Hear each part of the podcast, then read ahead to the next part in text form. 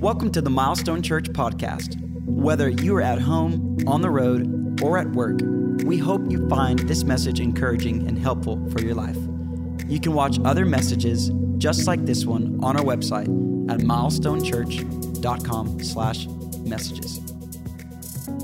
Good morning. It's great to be here this morning with you. I want to welcome everyone who's watching online. Let's give them a hand and welcome those who are joining us right now.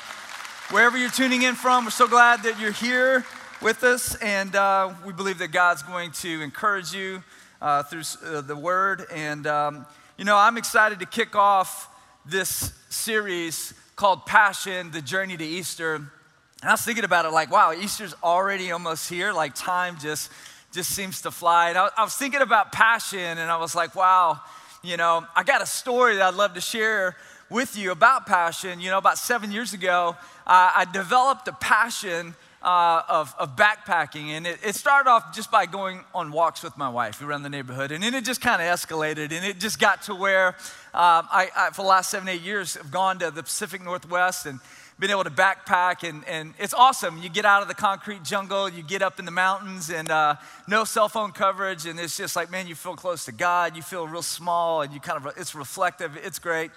My friends are like, you like it's walking? I'm like, picturesque walking. It's, it's awesome. Uh, but this past October, my wife and I, we, we got to take our two oldest, our 20 year old and our 18 year old, kind of a combined birthday trip for them. Took them up to Olympic National Park, one of our favorite parks. And uh, we got to do some trails that we've done before as a family, but there was one in particular that I've been scouting out for several years. It's a backcountry, high alpine backcountry uh, backpacking trip that we're gonna do.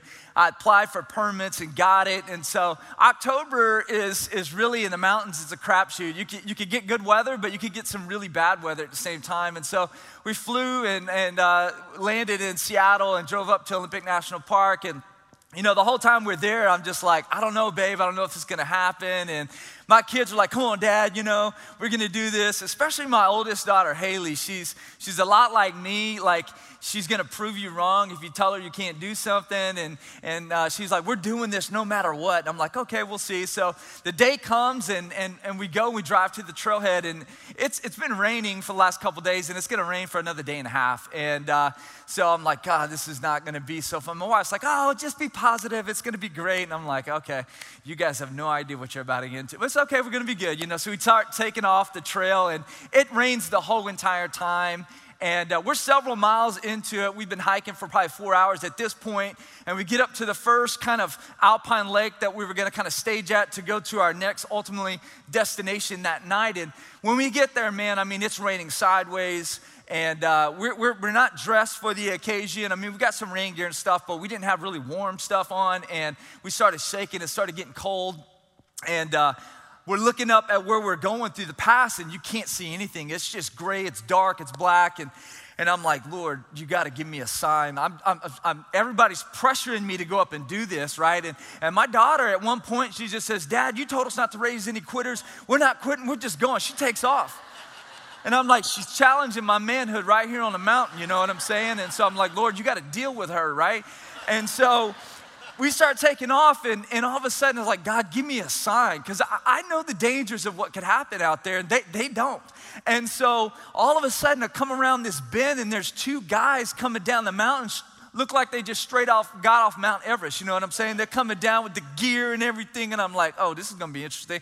And I'm like, hey, so so what's the weather like up there? Like it's getting bad. It's been snowing. It's got eight inches already. It's gonna be another foot and a half. And they looked at us and they said, y'all don't look really uh, dressed appropriately. You got trail runners on and some shorts. And I'm like, no, brother, man, we we are not dressed for some snow right now. And so they're, they're kind of just all looking at me like, what do we do? I'm like, you heard the men. I'm like, we can't be doing this, you know. And I said, let's just stop and camp right here and it was a nice picturesque setting. And so we hike around and, and we go to set up. We got two tents, the girls in one, the boys in the other. And so we're just hanging out, and all of a sudden it's raining so hard.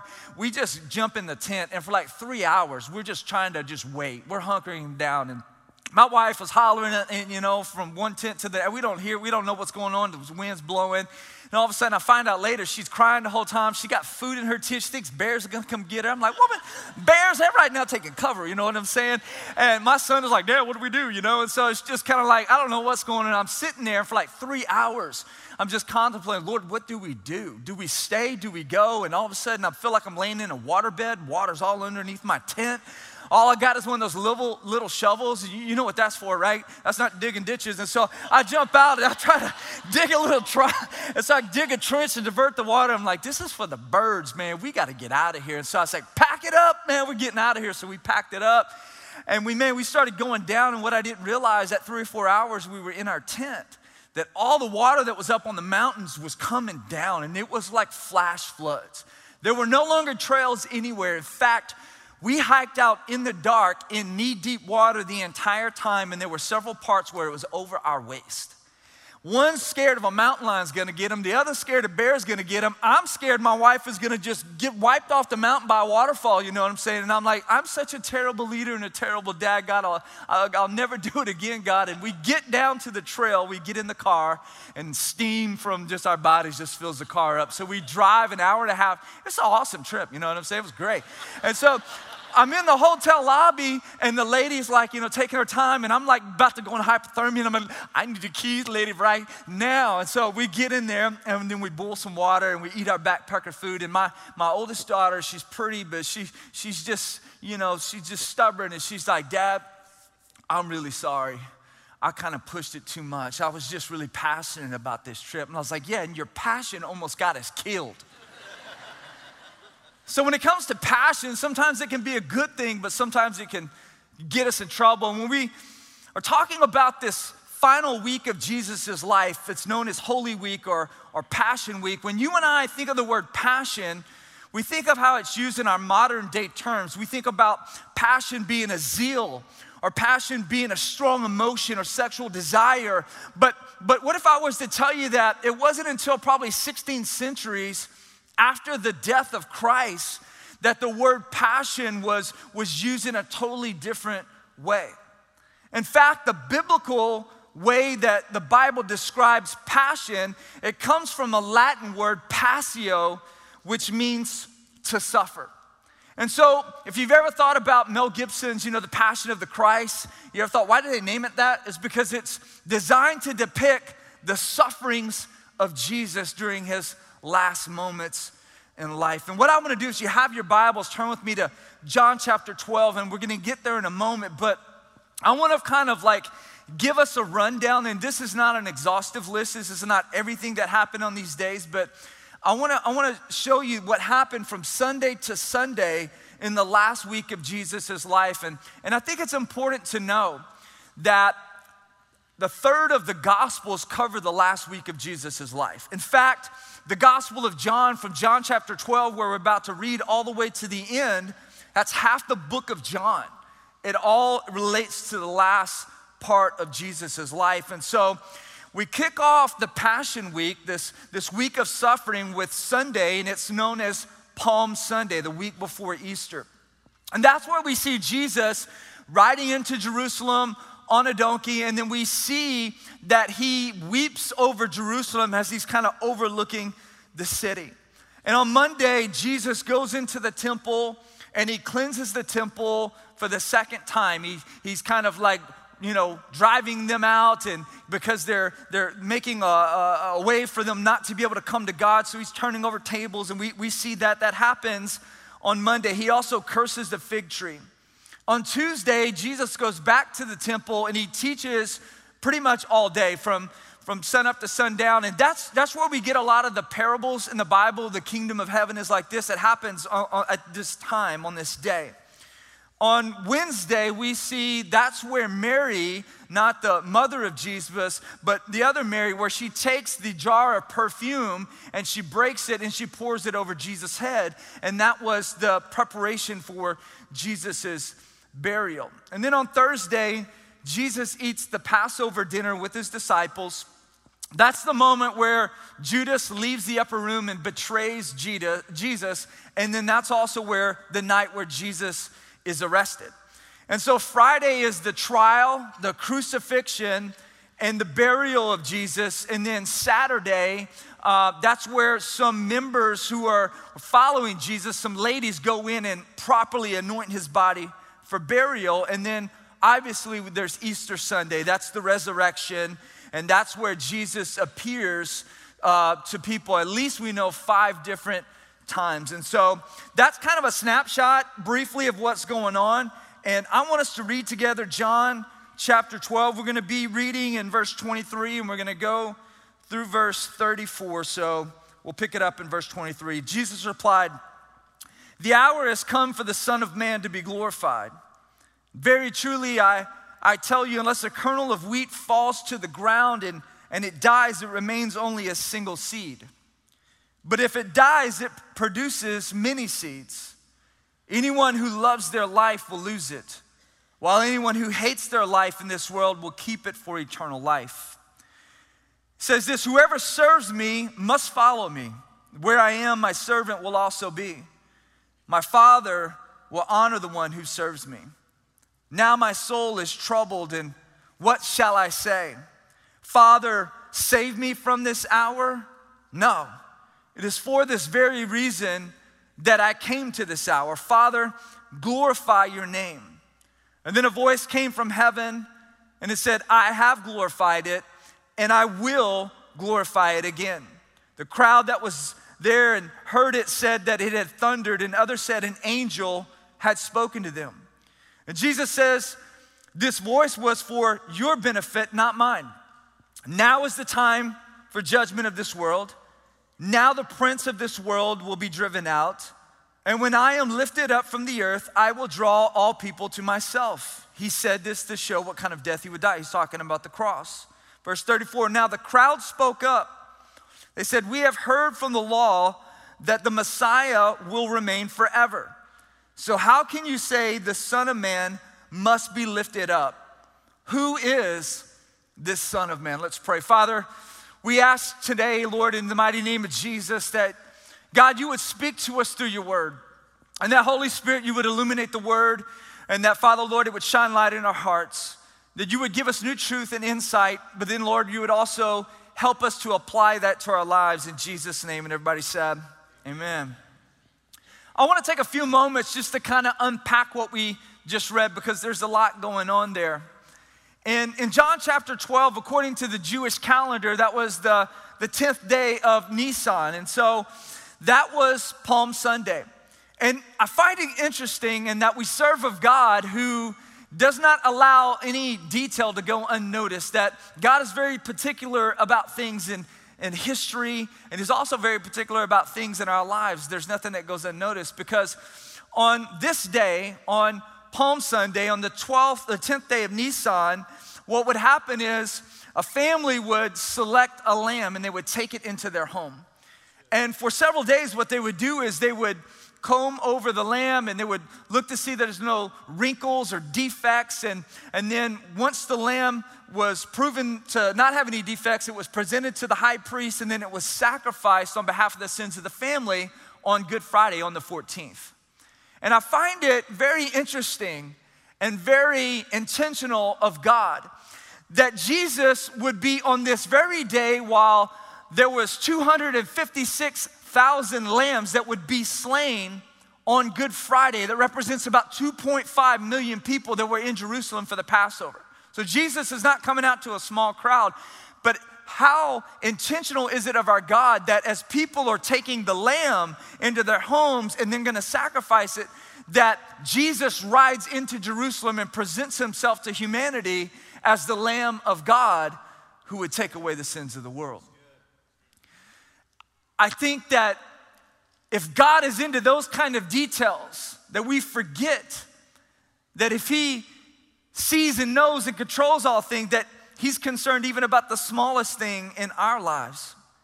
Jesus starts off and, and he says a couple of things in this passage. And by the way, this is one of those passages that would have brought shock and awe to the Jewish people. This is probably one of the most controversial passages in the New Testament for those who are Jewish who would have heard it. Because Jesus starts off in John 12, verse 23, and he says, Now the hour has come.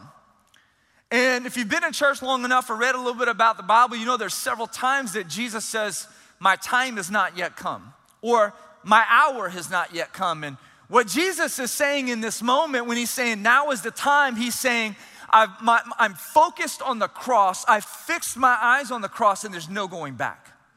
It was at this moment that Jesus set his face on his destiny, and there was nothing going to stop him from accomplishing that which he came to the earth. But then he uses this phrase, the Son of Man. And instantly, that would have been the phrase that would have triggered a heart response from everyone who would have heard it because they knew exactly what it meant and they knew the origin of that, that phrase. It comes from Daniel chapter 7. And in Daniel chapter 7, Daniel receives a series of dreams. And in the dream, he describes different empires um, that, that you know, God is, is showing him. And it's the Medes, it's the Persians, it's the Assyrians, um, all these empires who oppressed the Jewish people. But on the backside of the dreams, he says this He says, But I saw one as appearing as the Son of Man who came and st- stood before the Ancient of Days. And it says, Of his kingdom and of his throne there will be no end. So, for thousands of years, the Jewish people had been looking for a Savior, the Son of Man, the Messiah, because they believed that He would come and set up a political earthly kingdom and He would overthrow their oppressors, which the Romans were at this very hour in history. So, when He said, Now is the hour for the Son of Man, they all of a sudden, their eyes lit up, their hearts got excited. But then he starts talking about the Son of Man being lifted up on the cross, and it's like the air just comes out of the room. The cross held a shadow over Jesus' life, his entire life, and now is the moment that he's proclaiming to people that he is going to go and die on the cross. You know, we think about this people and we think about, well, how could they be so disappointed well, you and I do the same thing. They thought God was going to show up and was going to overthrow their oppressors and do it one way, but God had another plan.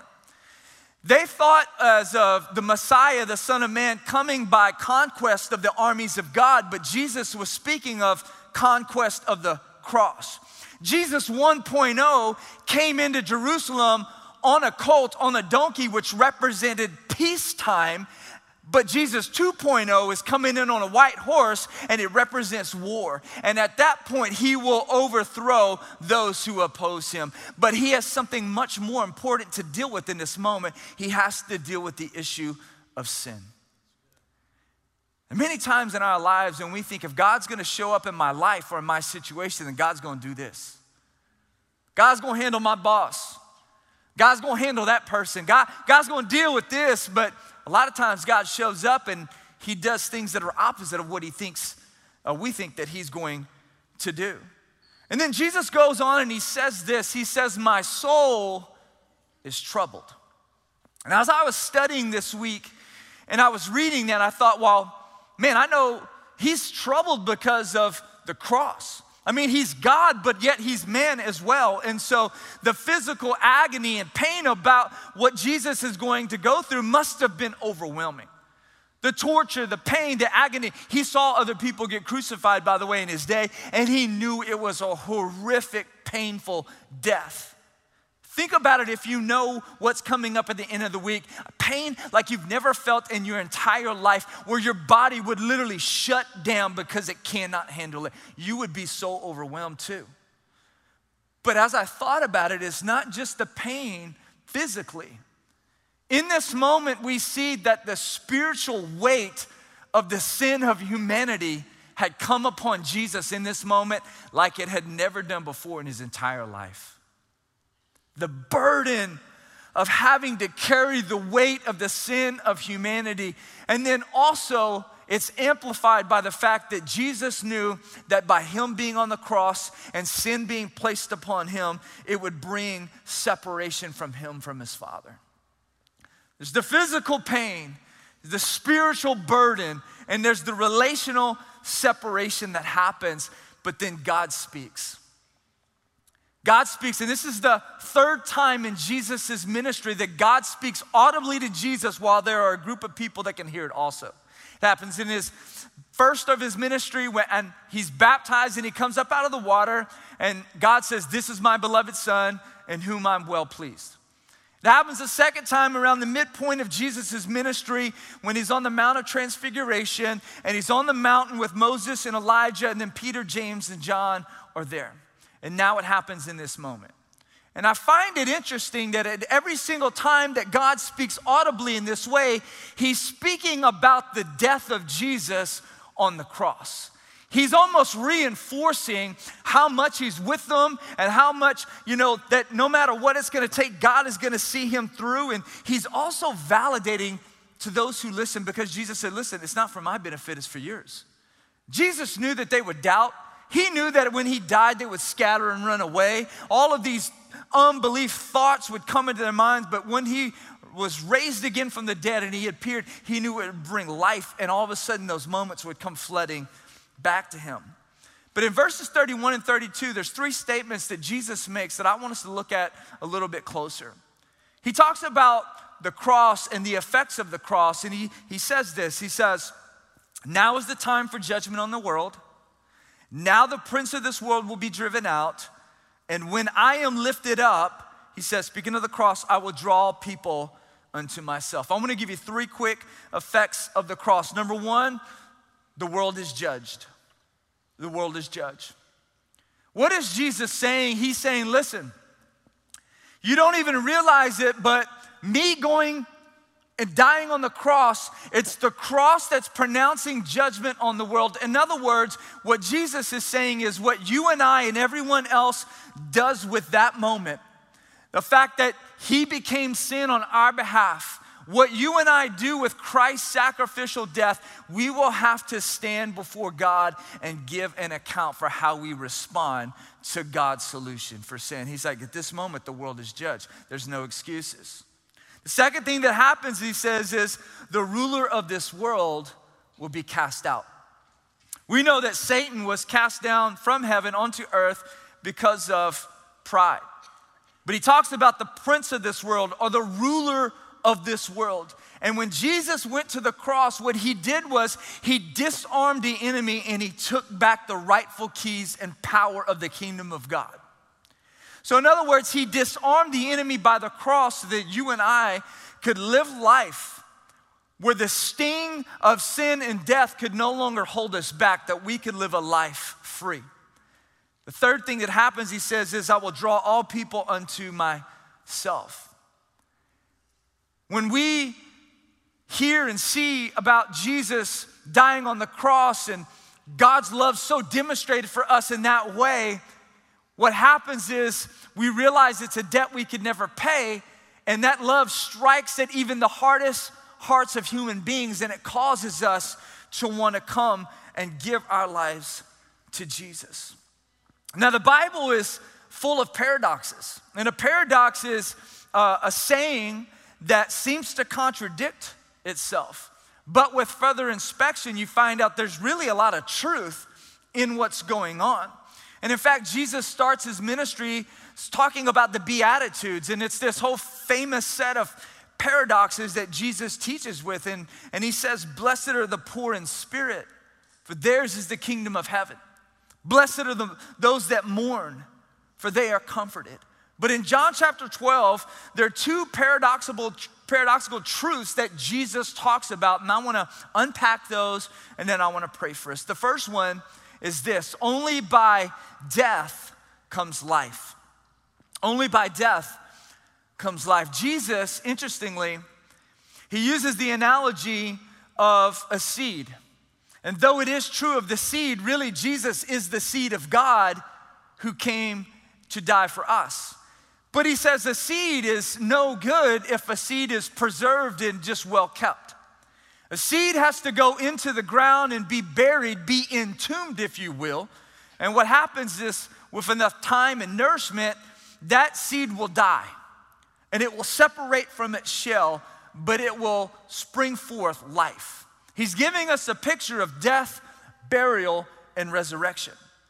And, and basically, what he's saying, unless that seed goes into the ground and dies, it's not gonna produce a harvest. And so, in order for there to be resurrection power, first death must come. In order for us to have a new life and be, be lifted up to a new life with Jesus, Jesus had to pay the price for us.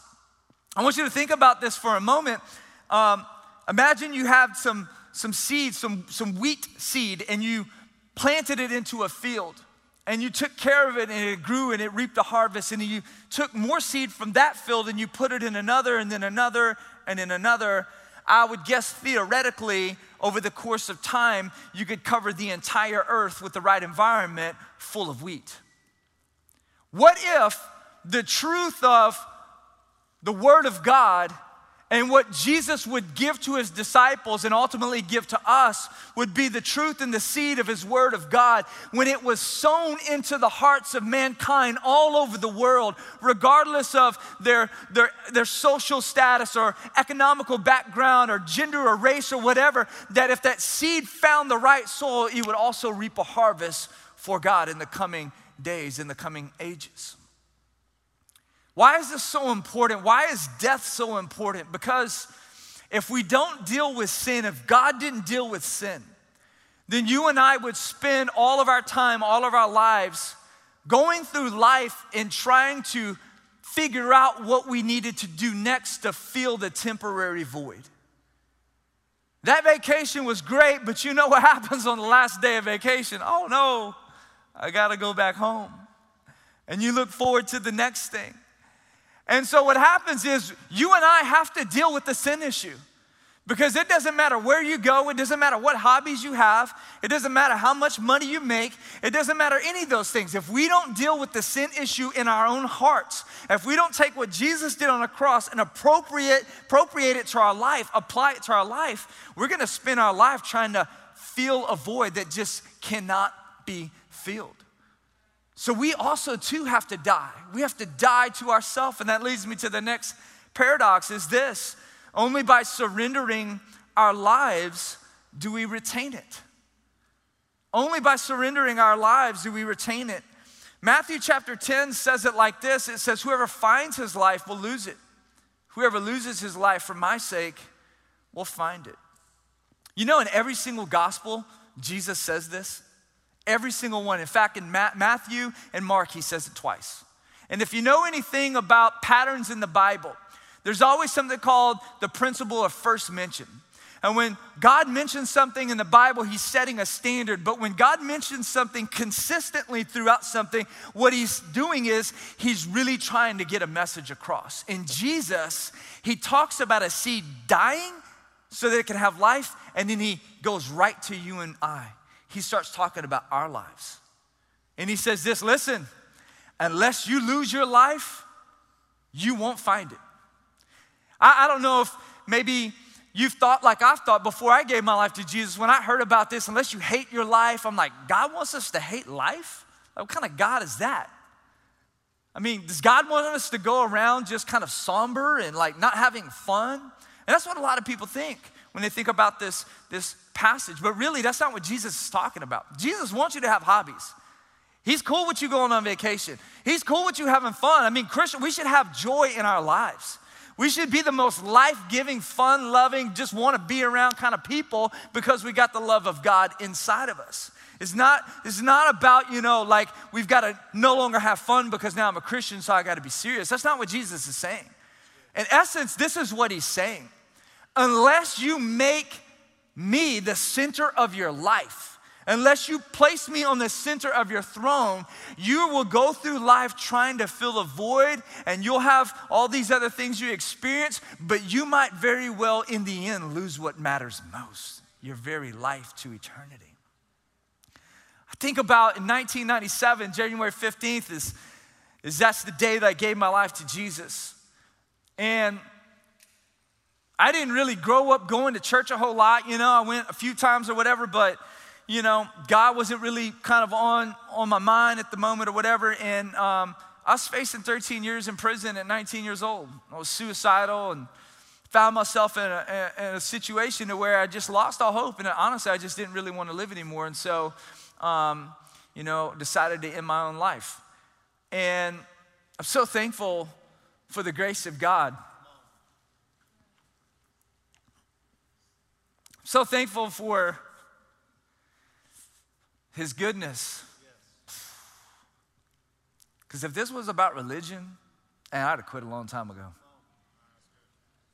I gave my life to Jesus because I realized that when I didn't even love myself, when I was so broken and I, I hated looking in the mirror, this God shows up in my life. The presence of God shows up, and I thought, that's nothing like I thought God was. He's not so far off. He's not so judgmental. He's closer than you think, and He's more forgiving than you could ever imagine. And I thought, Jesus, if that's who you are, that's a God I want to give my life to. There were about five days where I was just thinking about what happened. I didn't realize it, but I was counting the cost. I didn't even really know what that was. Galatians 2:20, Paul says, "I've been crucified with Christ and I no longer live, but Christ lives in me." The life I now live in the body, I live in the faith in, son of, in the Son of God who loved me and gave himself for me. And what I was doing was, I was counting the cost. I was like, if I'm gonna give my life to Jesus, I had this encounter. I know God's real. Nobody can convince me that He's not. I know He loves me. I don't even understand it, but He loves me. But I knew it was gonna cost me something. It was gonna cost me the way I was living my life. And it's amazing as human beings how crazy we get wrapped up in our own minds. Because I liked the going out and I liked the partying. I hated the results of what it was getting me, but I still was drawn to that type of lifestyle. And I thought, if I'm gonna give my life to Jesus, I'm stepping over the line and I'm going all in or I'm not doing it at all.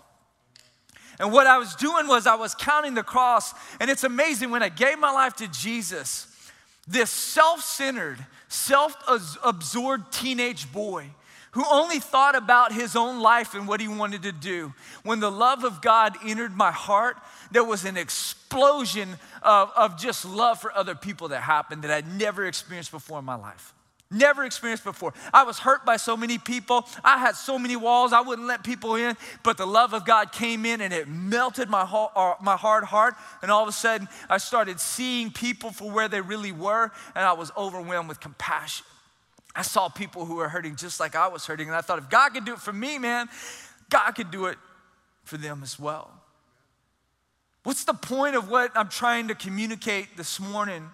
I think the application is this it's the love of Jesus displayed on the cross by dying. That should compel us to center our lives around Him and His mission. If you really understand what Jesus did on the cross for you, and you really understand that you don't deserve it and that you are broken just like I'm a broken man and I need a Savior just as much as you do. And when you understand, it doesn't matter what your education level is, what your social status is, what's in your bank account. None of that matters in eternity. What matters is what will you do with Jesus and the sacrifice that he made on the cross. That's the only thing that matters. And I realized that, wow, I will never measure up. But God did it on my behalf when I could never do it. That demands not only a, all out surrender to Him, but an all out surrender to His mission. Wasn't very long ago, a few months ago, that I was in a funk, you know, and I was just kind of like, God, just like my attitude wasn't good, and my wife could see it. And she's like, What's wrong with you? And I'm like, Man, I don't know. I'm like frustrated. And she goes, Can I ask you an honest question? And I'm like, Do I have a choice? And she's like, When was the last time you helped somebody else? Just like daggers. She's like, and the reason I say that or ask you that is because I often find myself getting in a bad spot when I'm, in, I'm focused on myself and I'm not focused on other people. And all of a sudden, I saw it play out so well just two weeks ago when all the ice and the snow and all that. Like me and my wife were in my truck and we were delivering water to people in our neighborhood, people that we don't even know, and just the joy and just the love of like simply delivering a couple cases of water to someone felt so good because our eyes weren't on ourselves, it was on someone else. It leads me to this scripture, the last one I'm going to read in 2 Corinthians chapter 5. It says, For Christ's love compels us because we are convinced that one died for all, therefore, all, therefore all died. And he died for all that those who live should no longer live for what? Themselves, but for him who died for them and was raised again. You know, I thought about this story I heard many years ago, and I thought it was so appropriate to share with you this morning. It was in 1910, it was Christmas Eve. Salvation Army was gathered together, and it was their annual kind of convention. And the founder and leader, General Booth, was in the final years of his life, and, and he was so sick, he was an invalid, he, he couldn't travel. And he was so discouraged because he wanted to be there to encourage the troops. And they had gone through a, a hard season uh, of just cold and dark winter. And he wanted just to kind of fuel them and thank them for their service but he couldn't go. It was physically impossible. And somebody who was close to General Booth said, Why don't you just send a telegram? It's like, That's a great idea. But being the frugal man that he was, knowing that a telegram charged by the word, he sat and he thought about his life. And he thought about how Christ sacrifice on the cross impacted him so deeply. And he thought about what really mattered to Jesus was people thought about all those years of serving people and how it brought him such gratitude and fulfillment. And he writes down in the telegram one word and he sends it off. Salvation Army, they're all gathered together. The moderator steps up and he says, Guys, I, I'm sorry, I have some bad news. Um, General Booth, he's, no, he's not going to be able to be with us today. He's sick, and, and all the air just kind of came out of the room. Then he said, but he sent a telegram because he wanted to encourage each and every one of you.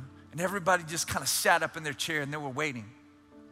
He breaks the seal of this telegram and he opens it up and he sees one word on the telegram. And it's the word others. I thought about that.